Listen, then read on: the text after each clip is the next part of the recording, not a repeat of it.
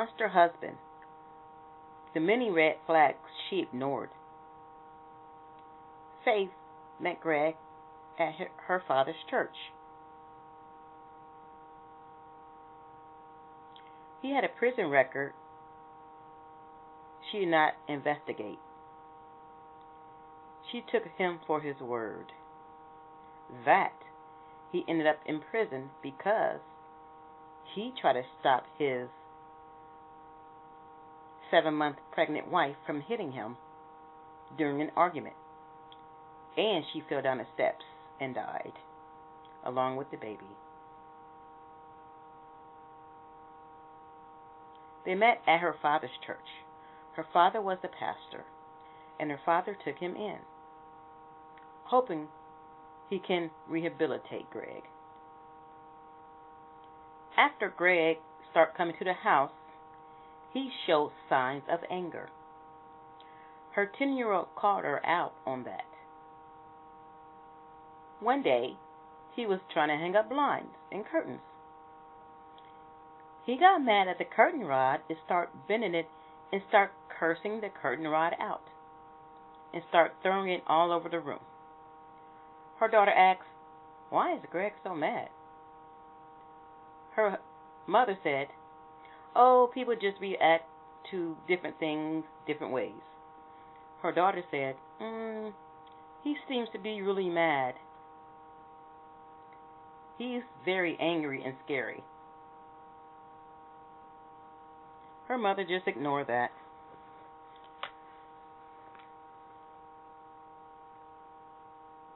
He kept having strange anger episodes over the smallest things, and she kept making excuses for him, even though her daughter was the only one that did not like him or want to be around him.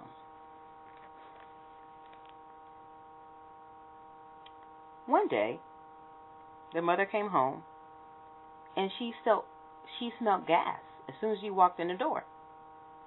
She found out all of her gas burners on her stove were turned on. She went into the living room and saw Greg watching TV. Just sitting there watching TV like he smelled nothing. She asked him, "Don't you smell that? Why are you sitting up here with the burners on?" He blamed it on her kids. But she emphatically told the kids not to touch the gas burners. And why were all of the burners on? He finally admitted that he turned the burners on because he wanted to end it all. She ignored that too. He wanted to end it all. I would have been out that same hour. Walked upstairs, got my kids, and went out. He gave her many signs that she ignored. By this time, they had one kid together. She already had 2 kids, a boy and a girl. And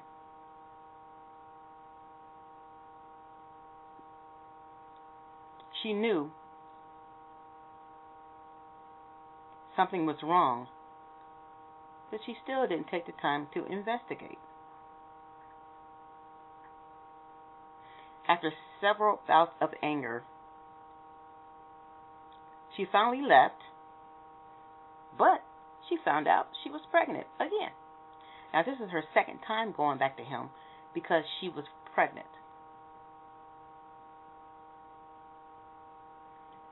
So, after the second time going back to him, he was good for a while. He was helping her fix the kids' lunches and all that above until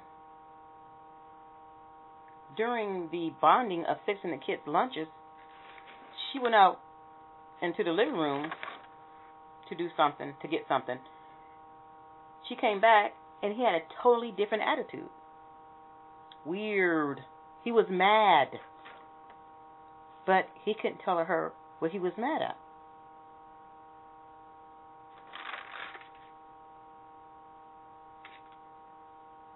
So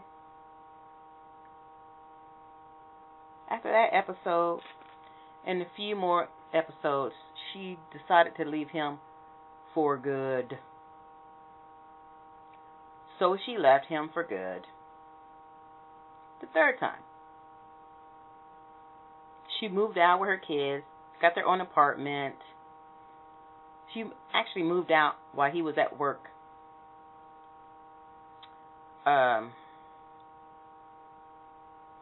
Can't remember how he found out where she lived, but he called her, sweet-talked to her into coming back. And she's like, oh, he's going to change. I can tell he's going to change this time because he was really hurt. We moved out, and I believe this is the third time, and I'm going to give him this one last chance to prove me right, because she wanted to stay with her husband. Oh, I forgot to tell you, they were married. They got married real quickly after they met. So the third time was when she really found out how he was.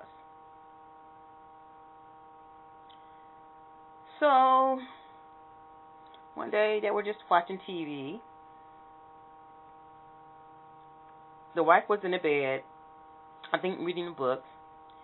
He got really angry and loud, and he started calling her name. Faith, Faith, Faith, come in the living room, come in the living room. She went in there. He had a gun, held it to her teenage boy's head, told her teenage son to tie her up with a zip tie. Then Greg tied the teenage son up with a zip tie. The bad time, her daughter came in the room, and she sat down on the couch, and Greg tied her up too. He led them all in the basement, and he made them lie on the floor. Now, before this, they went on vacation. The third time she came back to him, they went on vacation, just her, him, and the two little kids, his little girls. The oldest ones were somewhere doing something else, maybe with their father.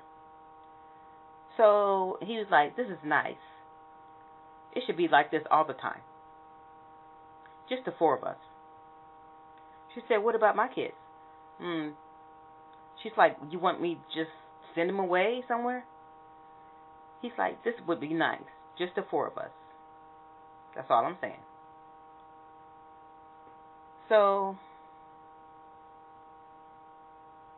that was another major red flag that she ignored.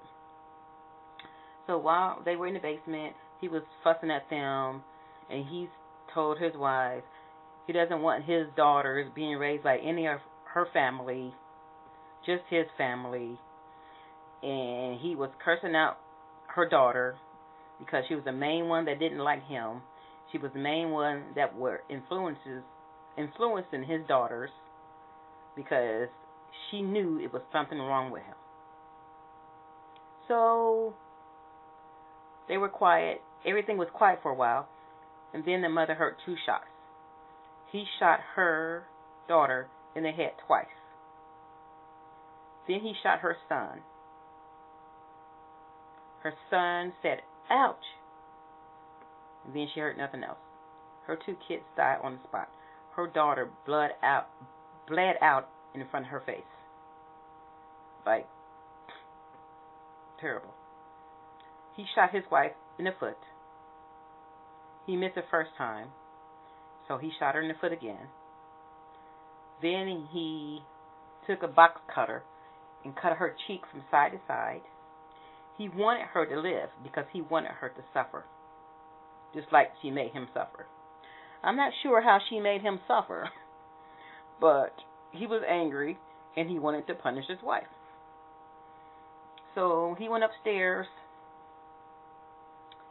His two little girls were sleeping. He turned on the car, put a hose in the car, brought the little girls out one by one, laid them in the back seat, and they died of carbon monoxide poisoning. He called the police. The wife heard him call the police. He said, "I just killed my wife and her two kids. I know I'm going away for life. Come and get me." So when the wife woke up in a hospital after a couple of days, she thought her two daughters were still alive, her two youngest. But she found out from her father that her husband killed their two daughters as well. And she found out that her dad knew why he was in a jail in the first place. Her dad told his daughter, he allowed her to get married, and he allowed her to have kids with this man, and he knew all this stuff about him. But when his daughter was recovering in the hospital, he told her that Greg stabbed his ex-wife in his stomach several times when she was 7 months pregnant. Now, how he got out of jail, I'm not sure. It must have been some rehab program, because her dad told the prison system that if Greg was to be released again, he would welcome him in his church again, because he thinks that he has remorse and he thinks he can be rehabilitated. Wow. Wow. His daughter couldn't believe it. So she cut all ties with her dad. But I don't understand how he can keep that from his daughter. Like a strange man, he would let a strange man do all that to his daughter. He would not tell his daughter to beware, not to talk to him. And yet, he would still take him in his church after he killed his grandkids? That's wild. And this is a true story. So, beware of who you date, especially if someone's been in prison. You need to investigate. Look on the local websites, the county websites. Free information. If need be, hire a private investigator before you let some strange man come into your house because he's cute and you think he turned his life around and barely knew him from a can of paint. I just couldn't get over the story. But be careful out there, ladies. There's a lot of sickos out there. A lot of sickos. And the bottom line is that her husband never did want kids. Until next time.